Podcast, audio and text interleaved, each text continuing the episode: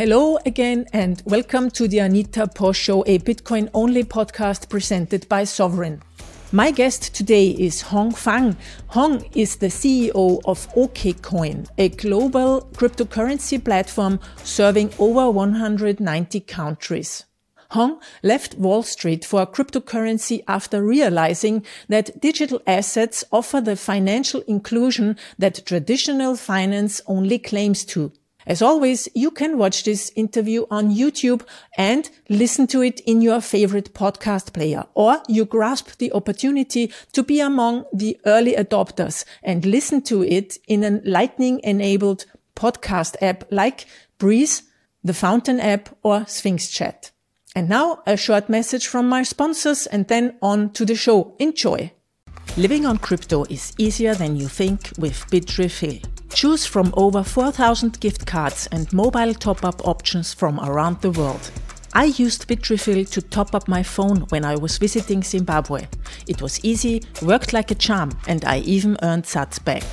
Pay with Bitcoin, Lightning, Ethereum, Dash, Tether over Tron, and many more options. No account is necessary.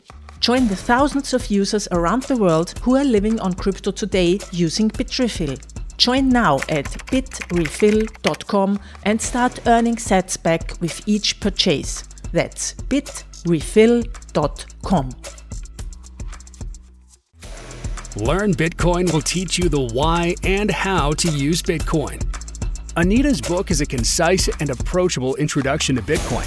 Lyn Alden, investment strategist. Order your copy now at learnbitcoin.link. That's learnbitcoin.link. Every day, millions of foreign workers send a portion of their hard earned money back to their families and friends living in their home country. These remittance payments can be an economic lifeline for some countries, although traditional means of remittance like money transfer operators have dominated the space. Crypto remittances are more popular than ever. In 2020 alone, roughly 562 million US dollars worth of crypto was transferred from overseas into wallets based in Africa, all in retail sized payments. Everyone deserves a more efficient means of remittance, one with no financial middleman taking fees. Try remitting with crypto today on Paxful. Avoid the high fees of traditional remittance and make money by sending money back home. Start now at anita.link slash paxfulremit. That's one word. anita.link slash and then paxfulremit. Did you know that leaving your keys on centralized exchanges is extremely risky? Not only are you giving up your privacy, but you also give up total control of your funds. The best time to take back control is now. Go to sovryn.app and never again ask for permission to use your money. That's S O V R Y N dot app. Hello, Hong Fang. Welcome to the Anita Posch Show. Thank you for having me, Anita. I'm very honored and glad to have you on. Um, you're the CEO of OKCoin. Um, but if our listeners don't know you, can you please introduce yourself? Sure. Uh, I um, spend most of my, well, let me back up. I grew up in China. Uh, and then I spent uh, pretty much all my professional life in uh, finance, uh, Wall Street. Went to um, uh, Goldman Sachs in 2008 the the um, the great age to be in to see all the uh, turbulence uh, in the financial sector. And I was actually with uh, the financial institutions group. So uh, started in LA and then uh, ended up in uh, New York, the headquarters of Goldman, always with financial institutions. So I got to see everything that's happening, crazy stuff happening in that sector, starting from 2008. And then I spent eight years there, and then I left. Um, went on to do growth equity investment, spent a lot of time in uh, China and uh, sometime in US.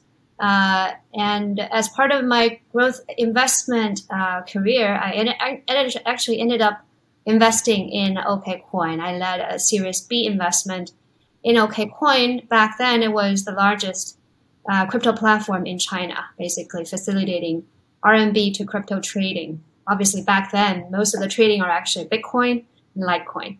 Um, uh, so that was in 2000, end of 16. Uh, so I, I spent some of my uh, some years on the board, uh, and uh, took me a while to make the decision. But in 2019, I finally made the decision, switched uh, from an investor to a operator, joined OKCoin as the CEO, um, and here I am. I've been here for more than two years now. We are based now in San Francisco um, with the team um, mostly in US, but also have a pretty significant footprint in uh, Europe, in Latin, Asia, around the globe. Uh, yeah, so it's been fun. Yeah, great. Let's talk about your uh, global um, um, presence later a little bit. I I'm interested in how did you find Bitcoin? I mean, I guess in at your work uh, for Goldman Sachs and on Wall Street, you will have heard of it. But when and how, and how did you realize that this is uh, the area where you want to work in or invest? Yeah, I, I think compared to a lot of the OGs, I'm probably the dumb one. I heard about uh, Bitcoin in 2019. Uh, I was uh, obviously in banking. I was a banker. Nine, and, 2009, uh, I think, because you sorry, just said 2013. 2013 yeah. 2013. Um, yeah, I heard about Bitcoin from a banker. At, uh, uh, she's really smart. Uh, she was in structured finance. And during a meeting, she brought this up during the break and said, Do you guys know about Bitcoin? It's very interesting uh, invention. It was you know quite cheap, but the price has been going up pretty well. Uh, it, it, it just didn't. I didn't. I didn't get. I didn't get it. Um, so I just let it slide by. What a mistake. Um, and then in 13, when I got to know OKCoin when looking for investment opportunities, and that was really the first time for me to really dive into it, look at what Bitcoin is, and uh, really went down the rabbit hole. Uh, and that was that was also um, my first um, uh, enlightenment moment, if you will, uh, to realize that actually this is something completely new. It's something that uh, uh show me what is possibly actually free uh, versus you know financial market that I thought was free was not free. Right, the money was actually not free. When the foundation is not free, how can you have a free markets? Uh, I I was kind of getting to that conclusion when I was at uh, Goldman because uh, I you know we see particularly around 2008, as you can imagine, everything was tumbling down, and you see uh, great um, wealth destruction in all kinds of sectors except for financial institutions. Uh, it was uh, it was quite um, ironic, uh, but you know, my my class at Goldman, pretty much all my uh, classmates in other uh, groups, uh, you know, they they were moved around and and uh, and they were all, or some of them were kind of idly sitting there, not knowing what to do and getting concerned about their future. But uh, financial institutions group back then was super super busy because all the banks are trying to raise money, and then there are all kinds of financial engineering going on. We had uh, blind pool trying to save all those banks. Um, it was uh, it was perplexing, right? You see all the wealth destruction, but then the financial sector is too big to to, to fail, and uh, the, you end up uh, seeing the the government using uh, taxpayer money to save those financial institutions.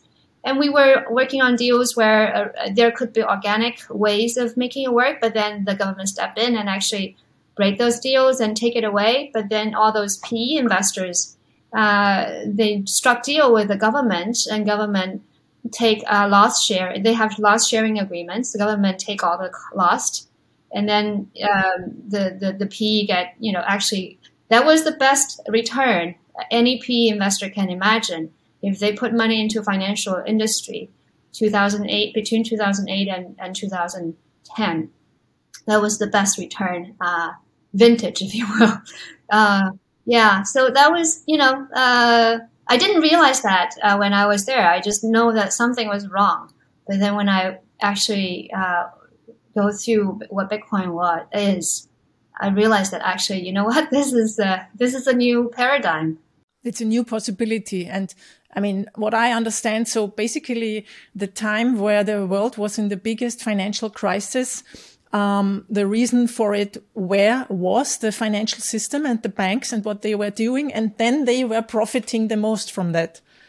So that, yeah, that, yeah. yeah. There's no, there's no other way around it other than having, having to make those hard decisions and let it crumble right? But but most politicians won't make those hard decisions, and and plus the whole system is uh, built on top of um, manipulated money, uh, and uh, even if you reset, it will still go in the direction where you got to a point where we were in 2008, unless you change the the way the system is set up. Okay, what do you mean with manipulated money in that way? The system, how fiat works, or any, is there anything else? I mean, the the, the money, uh, the the way we understand money right now uh, is very new, right? Uh, the, the most of our human history, money is actually hard money. It's not it's not manufactured by people or uh, government, right? It's either what is already in nature, uh, starting with even things like shells and then moving on to metals, uh, more precious metals from less precious metals to more precious metals. But bottom line is, there's even when, when there's gold, there's no central uh, um, entity who can actually control uh, or change the supply of gold, right? Manufacture, mining of gold. It's just out there. Um, uh, but but once the world move off the gold standard, uh, started to print money, there's no uh, no ceiling over monetary supply.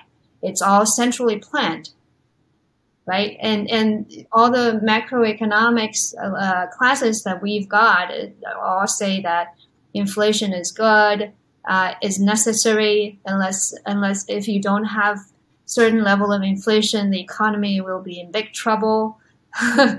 But the thing is, when you do have that uh, and, and zoom out uh, uh, 50 years, zoom out 100 years, it's very clear that there's big wealth transformation, uh, tra- wealth transfer, wealth reallocation through that money supply um, uh, manipulation. Um, particularly, that particularly affects people in the uh, uh, 90% uh, category you don't have enough. Uh, you're basically earning earning your wage through labor, and then you don't really have enough venue to put money into quote unquote investment that get you yield big enough to to beat the inflation. And there's that um, compound effect that basically amplify the gap.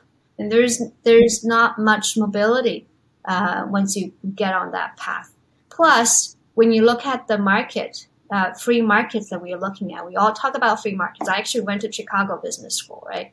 And the reason I went to Chicago Business School, part of that is I believe in free markets. I want to learn about things like that. But the biggest, the most important thing in free markets is to have uh, price uh, signals that works. But the, in today's market, when we look at price, the price is denominated in fiat money. And that introduced a lot of noises into the system, right? And, and, and I think there's always a lot of debate around why, when there's so much money printing, uh, we don't see inflation going up. And, and people are like, okay, it's okay. You can print money. But what people don't really see is that number one, there's this globalization going on. There's this technology uh, innovation going on that keep the, uh, the price low uh, for uh, groceries. And number two, um, a lot of those uh, money printing, people are rational. People want to uh, maximize their uh, profit, maximize their wealth, right? So when you cannot get enough return in real reality, and there's a lot of uh, uh, financial engineering in the capital markets, and yields are only available in financial markets you see all the newly printed money going into financial markets, starting with real estate and stock. Um, it's just it's, that's why you know in the most recent cases after COVID is that on the one hand people are feeling that the world is tumbling down uh, for average people, for small businesses. But on the other hand, you look at Wall Street Journal, uh, seems to be perfectly fine. Stock is all time high, real estate is all time high. Uh, there's just bifurcation of reality. Uh, and that's all because the price signal is manipulated. Uh, there are a lot of noises there. Hmm. Uh, speaking of the price signal, uh, what I would be interested in is where I can't get my head around is so let's say we have a global market and we have a global money, say Bitcoin. So everybody is using Bitcoin.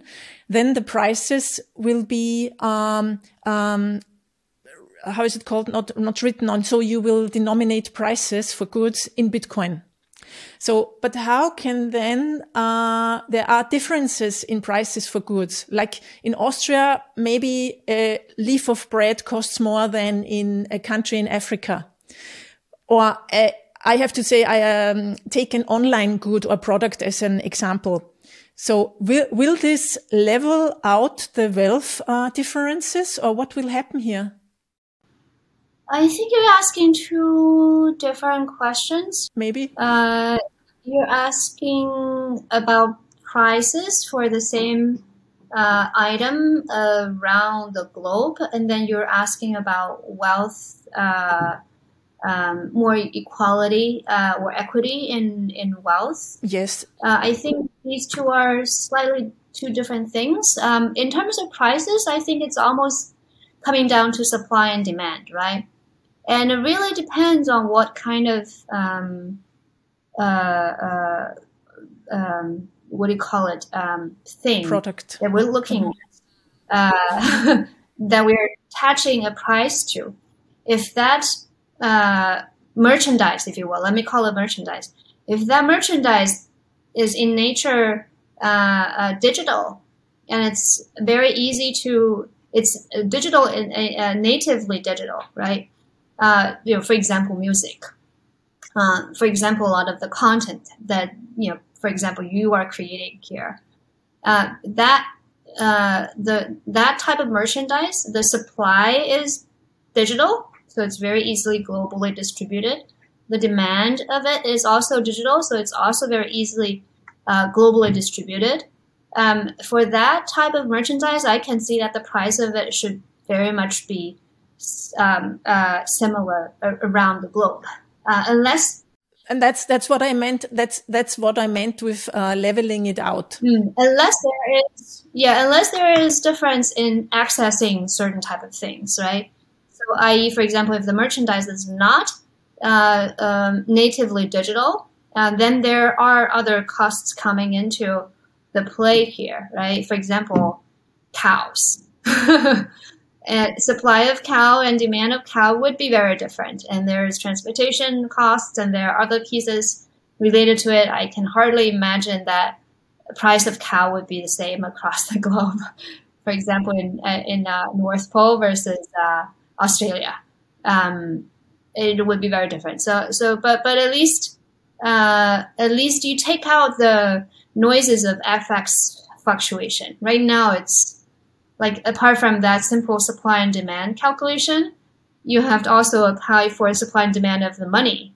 then and and are uh, and and almost like arbitrage and, and, the whole FX trading is a is a big business in itself, right? And can you imagine all the whole industry uh, being uh, uh supported and, and and well supported by uh, by central government policies around the globe? Um, yeah, I, I, think that would be my take. In, in terms of uh, larger wealth equity, I think it's not, I don't think it will uh, make it really like uh, everyone equally wealthy. Uh, but at least I think it will give a little bit more level playing field uh, for people who want to access to certain things. Um, they can also at least earn uh, um, money and preserve their wealth through hard working instead of having to worry about money not being valuable down the road they have to spend it things like that if they can save they can save and it can actually become pretty uh, uh, uh, significant over time right and, and think about, for example, my my uh, parents. I again, I was born in China. I grew up in China. Where I remember uh, when I was born, uh, that was actually the age of uh, uh, open door policy in China when China was the first year when China started to embrace market economy. but I, I, still remember when I was young, the the economy there was still pretty small and my parents, uh, like if I'm thinking about people around us who have more than, uh, call it a hundred thousand RMB uh, back then in, in wealth, are almost considered more than billionaires today, US billionaire today. so just imagine, you know, putting aside US China difference, just imagine that the devaluation of uh, fiat currency over the last 20 day, uh, 20 years. It's, uh, it's mind blocking. Yeah. Mm-hmm. Uh, so speaking of China, I guess you also have a lot of uh, experience and knowledge about Bitcoin in China. Um, what's your opinion on the latest ban of uh, China uh, banning Bitcoin mining? And I've read some um, uh, news headlines that uh, China is re-evaluating it. I don't know if this is true. So, what's your take on that?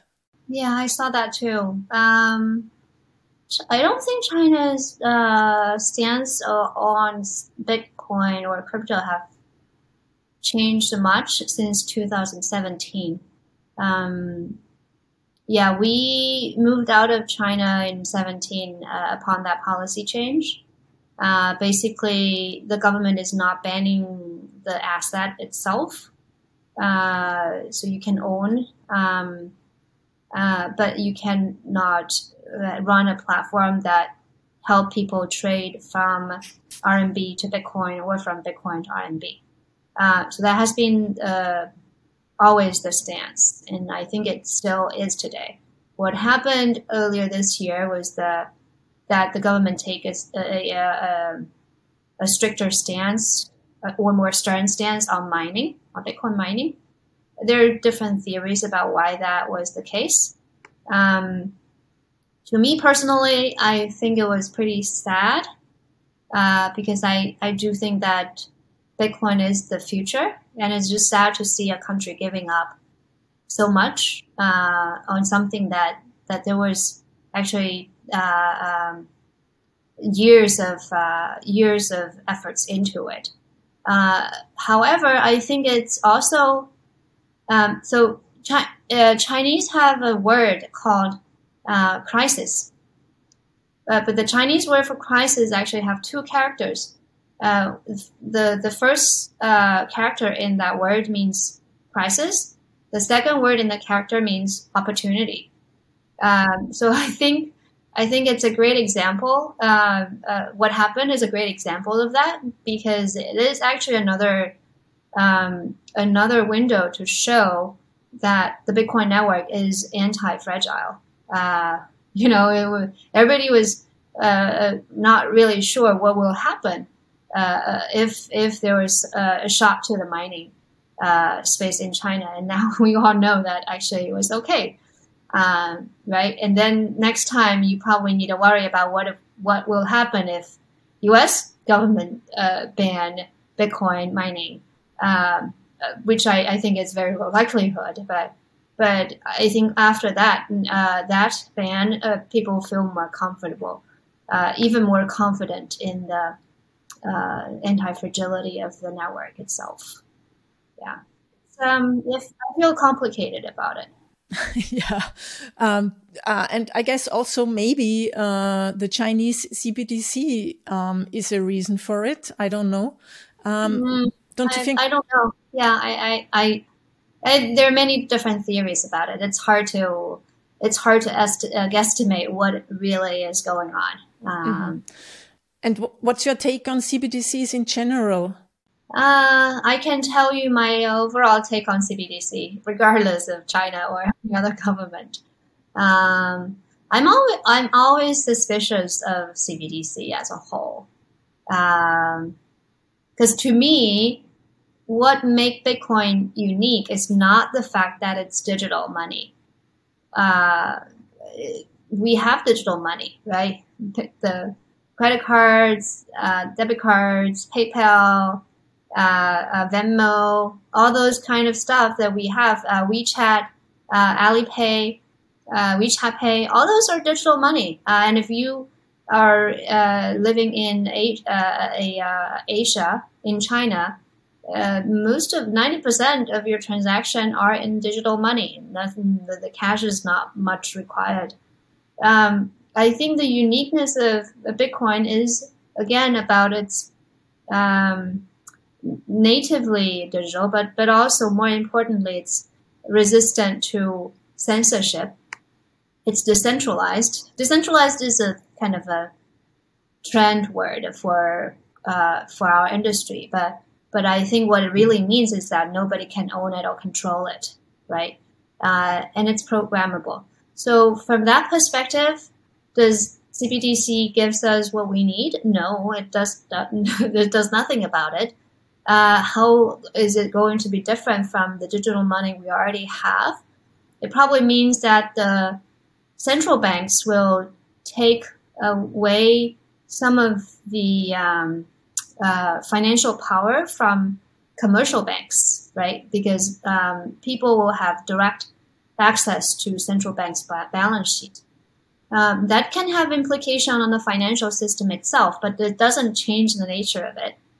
Number one, uh, it may reduce the leverage allowed in the in the uh, system, but it doesn't change the nature of it. So I'm very suspicious of it. Uh, I don't like the CBDC idea. Uh, either China or any other government. Uh, it's basically adding, enhancing the censorship. But I think if any, and I don't, I don't think, uh, I'm, I'm, I am doubtful that CBDC can be successfully pulled off. Uh, um, I have a big question mark around that.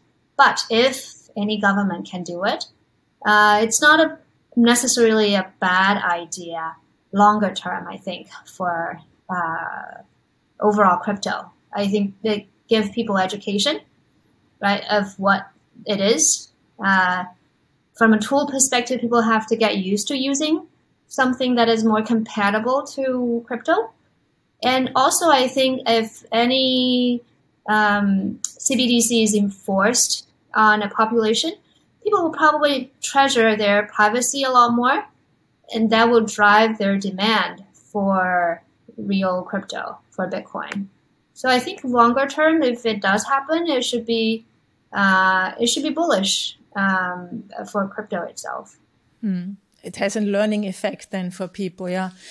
So, so yeah. yeah, you, you, you just mentioned Bitcoin and crypto. I'm, I'm interested in your stance there. I mean, OKCoin is trading a lot of, yeah, you know where this leads. I, I, know. That's I know the, the, the Bitcoin only and why not altcoins question. I mean, OKCoin is trading altcoins too, of course. Um, but what's your, what's your take on that? Your personal take? I think it, those, I, I'm not a Bitcoin only person. Uh, although I am uh, more dominantly Bitcoin, uh, but but I I don't think. So here's what I think. The reason I like Bitcoin is that I think it it gives us an exit. It gives us an opportunity to rebuild the system on a, a new foundation that is really free, right? And that foundation is monetary. So there are two important things here. One is it is a new foundation. It's a new monetary foundation that is free. Two, we need to build on top of it. Those two, both of those two are important.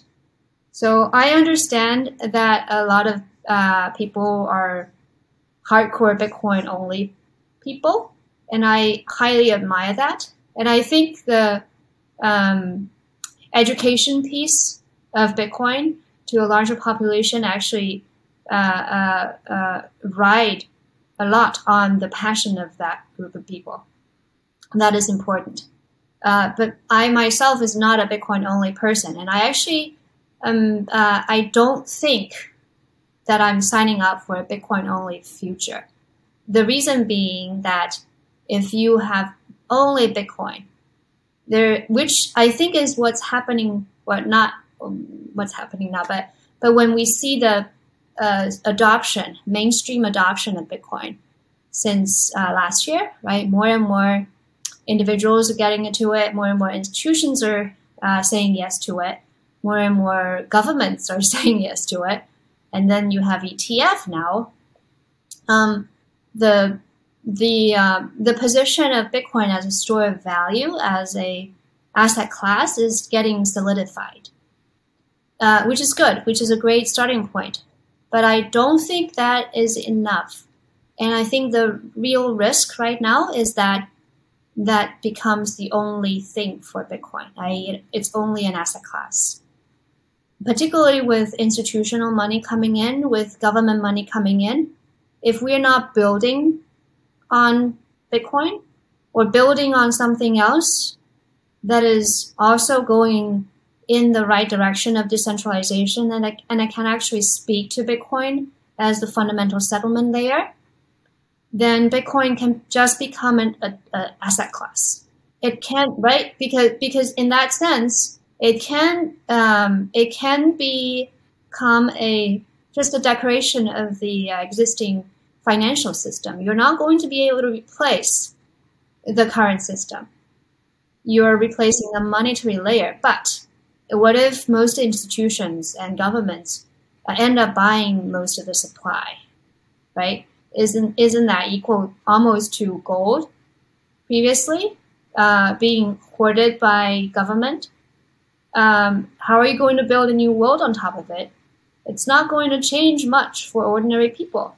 Um, so it gotta be there gotta be continued building on top of Bitcoin and alongside Bitcoin that speak to Bitcoin that can really bring the right future to us. Um, this is just the first step. So I don't believe in this being a last step. I think it has to be a first step. Um, and that's why we believe a lot in Bitcoin first, because this is the most important foundation. And that's why we as a platform uh, has been very vocal about supporting it, either the developer uh, or Bitcoin uh, smart contract layer like Stacks or other related uh, development. But we also are very vocal about supporting Lightning, which is basically developing utility on top of Bitcoin and supporting other protocols. Again, the, many of them are not probably not perfect, but you got to be open minded about it, right? We got into Bitcoin because we are open minded. We see a new paradigm, and we have to believe in the power of technology and innovation. Even if what we are seeing today is not perfect, we have to believe in it so that the community can continue to iterate on it and build something better, uh, exponentially better, right? Um, all the DeFi stuff that we are seeing last year GameFi um, that we're seeing this year, NFT, none of these are new concepts. Those uh, those were around in 2017. Uh, it was just more real this time. Is it perfect? No, it's not perfect, but at least it get us closer to uh, what is possible. I, it has to be a, um, it has to be a circular, self-sustainable system where you have Bitcoin, you have different layers on top of it, then you have probably parallel pieces that speak to it that has a circular system instead of here's this the existing legacy system and then Bitcoin as an asset class dangling on it. like, what does it do? Yeah, I, I completely understand what you mean. Speaking of Lightning, OKCoin was one of the first exchanges to integrate Lightning. Um, what are your experiences here? I mean, how are people using it, accepting it? Yeah, there uh, there have been a decent amount of uh, customers using it. Uh, it's interesting to see that um, the customers um, using Lightning to deposit um, into our platform versus those who use it to withdraw are quite balanced. Uh, uh, probably larger average ticket for for deposit than uh, um, withdraw, but um, it's quite it's quite balanced. And I don't know if you tried it. Uh, it's it's it's amazing. It's very smooth experience, very fast, um, very low fee, uh, great for cross border micropayments, um, and that that is permissionless. You don't have to, you know, you don't have to go through a long uh, uh, process and wait for three days or four days to get your money uh, to another party. Right? Uh, it's it's it's great. It's just you know instant. Mm-hmm, great. And do you also see that with Lightning, um, Bitcoin is becoming more and more uh, a also a medium of exchange. That's what you were referring to before. Like if we if we take the example of El Salvador, where we both, I guess, are, going in the next weeks uh, to get your our own impression of what is happening. Um, what's your your take at the moment on this experiment? It's definitely early. Um, on our platform, I don't think the ma- uh, majority of the customers are not using it. It's still it's still I would call it 10 to 20 percent, maybe a small amount, uh, who are just experimenting, and you know some of them actually come to us because of Lightning, right? They actually want it, and, and some probably just end up using it. Um, so it's definitely an early stage, and I think the there's still a long way to go, right? For for it to really be helpful, uh, you need to have more a wider network of merchants accepting it. And I think Twitter uh, making that tipping function uh, available is, a, you know, a, a huge thing. Uh, it's, it's great. It's it's um, I love everything that Jack Dorsey is doing there. Um, it's it's doing great. Uh, so so we are we are committed. We we we don't expect this to um, suddenly become the payment uh, network overnight. It's probably not going to get there uh, in 12 months, right? Uh, you're comparing where Lightning is versus where Visa, Mastercard, Alipay is. It's, uh, there's still a long way to go. Setting up the channels, um, uh, uh, increasing channel capacity, rebalancing. it takes a lot of time, and we have been also very diligent about trying different things, adding adding on different things, opening new nodes, uh, new channels, and, and adding channel capacity, and then trying to figure out where are the risks and things like that, right? So, so I think it will take some time, um, but the the direction is pretty clear. The growth is pretty clear, and you never know. it's uh, things like El Salvador, right? It just happened overnight. Uh, you know, I was uh, earlier this year uh, before. Um, 2021 kicked in, I was trying to figure out, okay, what may happen in 21. You know, I was asking myself, and then one of the things that I thought may be helpful is some uh, central bank started by Bitcoin as a reserve. Um, I'm pretty sure, uh, putting even putting aside El Salvador, I'm pretty sure actually some some central banks have already been doing that without making that announcement. But having a sovereign country actually adopting it as legal measure. That's definitely not in my cards. Uh, so you never know. Uh, but yeah, I, I, think it's it's it's bullish. Uh, it takes time, but it's bullish. Hmm, I think so too. Um, speaking of uh, markets and emerging markets, um, what are OKCoin's biggest markets in emerging countries?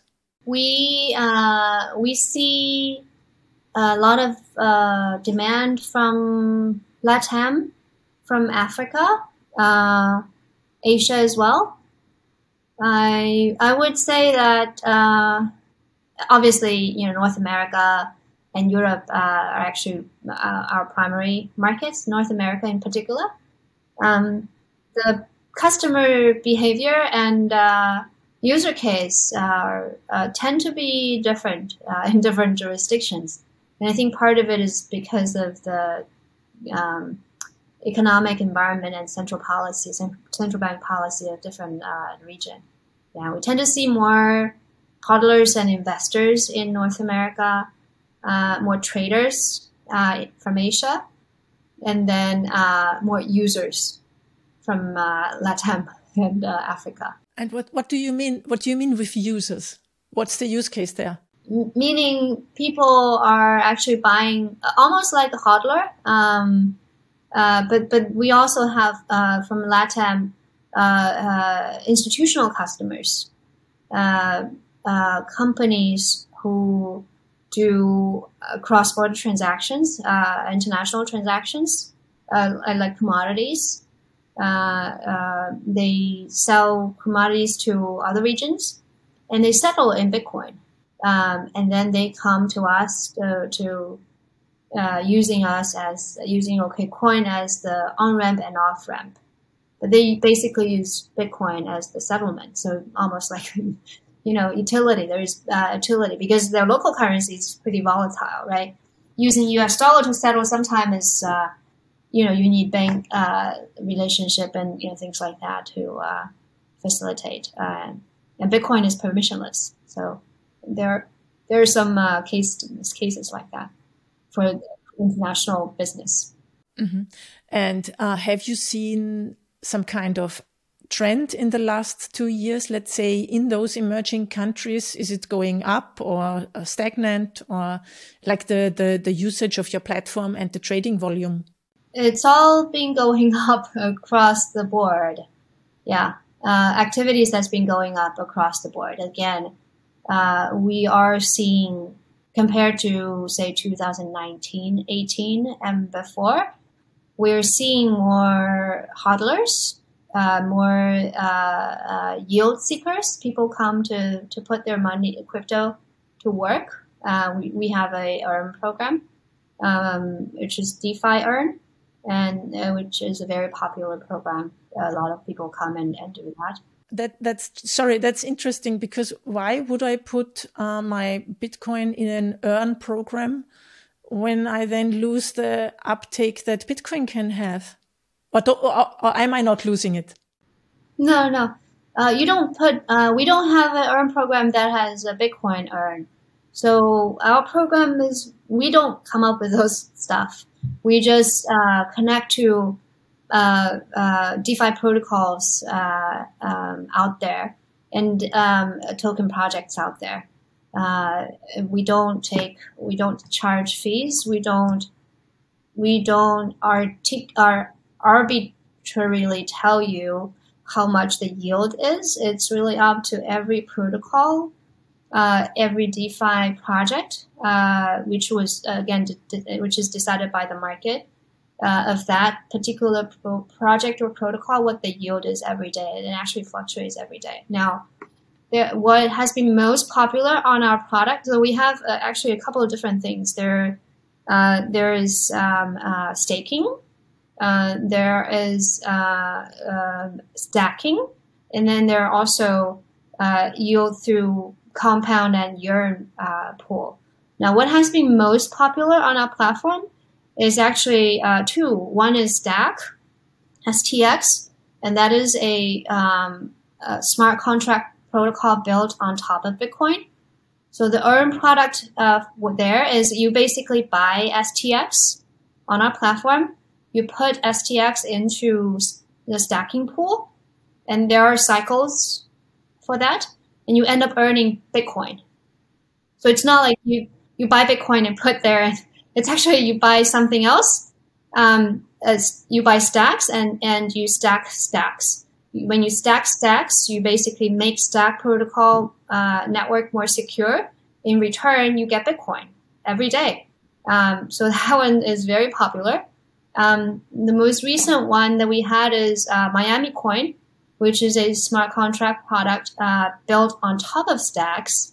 And because it is a very early stage product, uh, the yield on that is pretty high. Uh, and that's where you stack Miami coin and you yield, earn uh, stacks, you earn STX. So what a lot of people actually do is they buy MA, um, Miami coin, MIA, uh, that will give them pretty good uh, return on STX.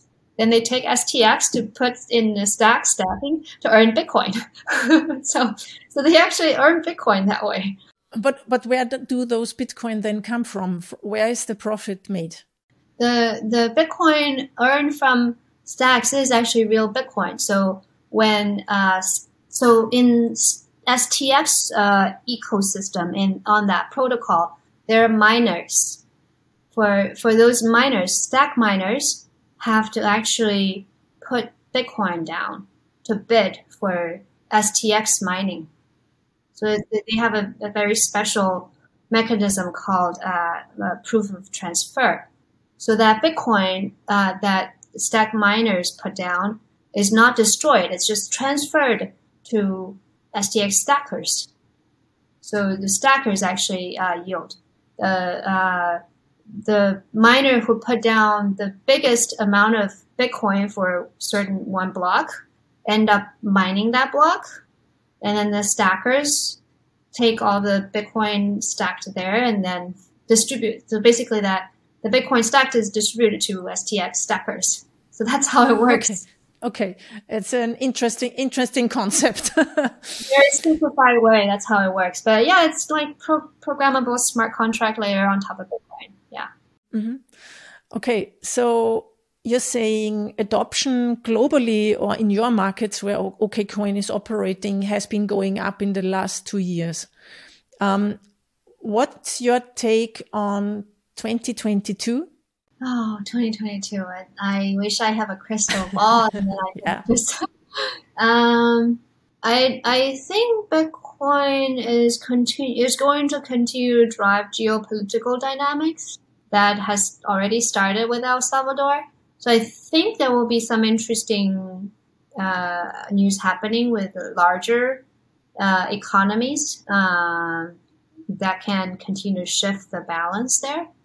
It will be interesting to also see some larger companies like US officially saying, okay, you know what, we can actually buy Bitcoin as reserve. That will totally change the game. Uh, and that may trigger China back into the game. um, it's good and bad, right? Uh, I hope that when that happens, Lightning is strong enough to uh, really make it a monetary network uh, more than just asset class. Um, and I hope that before that happens, more average people uh, are able to actually learn about it and buy more. Uh, so that it's not going to be concentrated in large organizations and governments' hand. So I'm pretty, you know, torn on on when that happens. You know, when it happens, it's good, but it's also risky. I think there will be all also uh, new stuff happening outside Bitcoin uh, that is going to be interesting. And I again, I'm I I don't think I'm the best person in my organization to catch up with all those trends. There are smarter people than me who actually know more about what's happening and more open minded than me about it. But I, I believe that there are interesting things happening there that um, we need to stay open minded about. And ultimately, I think there will be uh, interoperability. Um, that Bitcoin first is a big belief uh, for us. Interoperability is another big belief for us. I think ultimately we'll be able to see, hopefully, uh, a whole system being rebuilt uh, uh, that can change our fabric, social fabric. Uh, that can be interesting. Mm-hmm. Thank you very much for that. Um, Hong, there's a saying, you don't change Bitcoin, Bitcoin changes you. um, is there anything um, that has changed in your, in your life or your attitude towards things that came through your knowledge of Bitcoin? Uh, absolutely. I mean, before Bitcoin, I it never occurred to me that money can be something else other than what central bank prints. Uh, it is a very novel idea to me, and it's a it's not an easy threshold to go over uh, for pretty much all of us. Um, but but I think once you see that is not a given, uh, it opens a whole door. And I think because of that, uh, you know, I'm pretty adamant about what we are doing here, right? With all, uh, we are in a space that is very difficult. It's it's exciting. It's very exciting, but it's also very difficult, right? Because of all the regulatory landscape and uh, all kinds of controversies and changes. Uh, it can be very tough, and uh, competition is also up as well. But I think what keeps me excited about, what keeps our team very pumped up is really about what Bitcoin ethos stand for, right? It stands for giving every individual the voice and sovereignty. Um, it stands for taking further further down the path of taking away, distributing the power, uh, without without creating chaos. I think that is a hard balance, right? And in Bitcoin, uh, somehow, I like who knows who who Satoshi is. Um, but somehow there is this system that is fully distributed, but somehow it is very orderly. Um, and and I think if we can see that being created on a larger scale, it can be quite interesting. Uh, it's not just full uh, anarchy with no government, right? With no central uh, uh body uh, planning everything, coordinating everything. It's actually beautifully, somehow beautifully organized. Um, so I think that is uh, that is the origin of why I'm here and why we are here, and I think will continue to drive us forward. Uh, I I assume that you may ask, you may want me to say, okay, this Bitcoin thing changed my sense of time preference. Um, it you know, I, I think yes and no because uh, I, I think I'm always a long term long term investor mindset. Um, I've never been a trader. Um, when I'm at Goldman, uh, because of the nature of the work, we look at capital markets. But but I always start with asking what is the fundamental value of certain things, um, and I, I just don't have the skills to do day trade, like zero. So so I'm I'm willing to wait for something good down the road, and Bitcoin is the perfect fit for that. I don't have to trade it. I just buy, hold, and beautiful things happen. That's great. exactly. That's actually the only thing that you have to do. Buy and hold and hold, hold your own keys. hold my own keys. Yeah, I do that too. Buy a little bit things every day. And then once it gets to a certain point, move it off. Get to your own wallet. Exactly. Exactly. Yeah, that was a very uh, nice and great uh, closing statement. Thank you very much, Hong.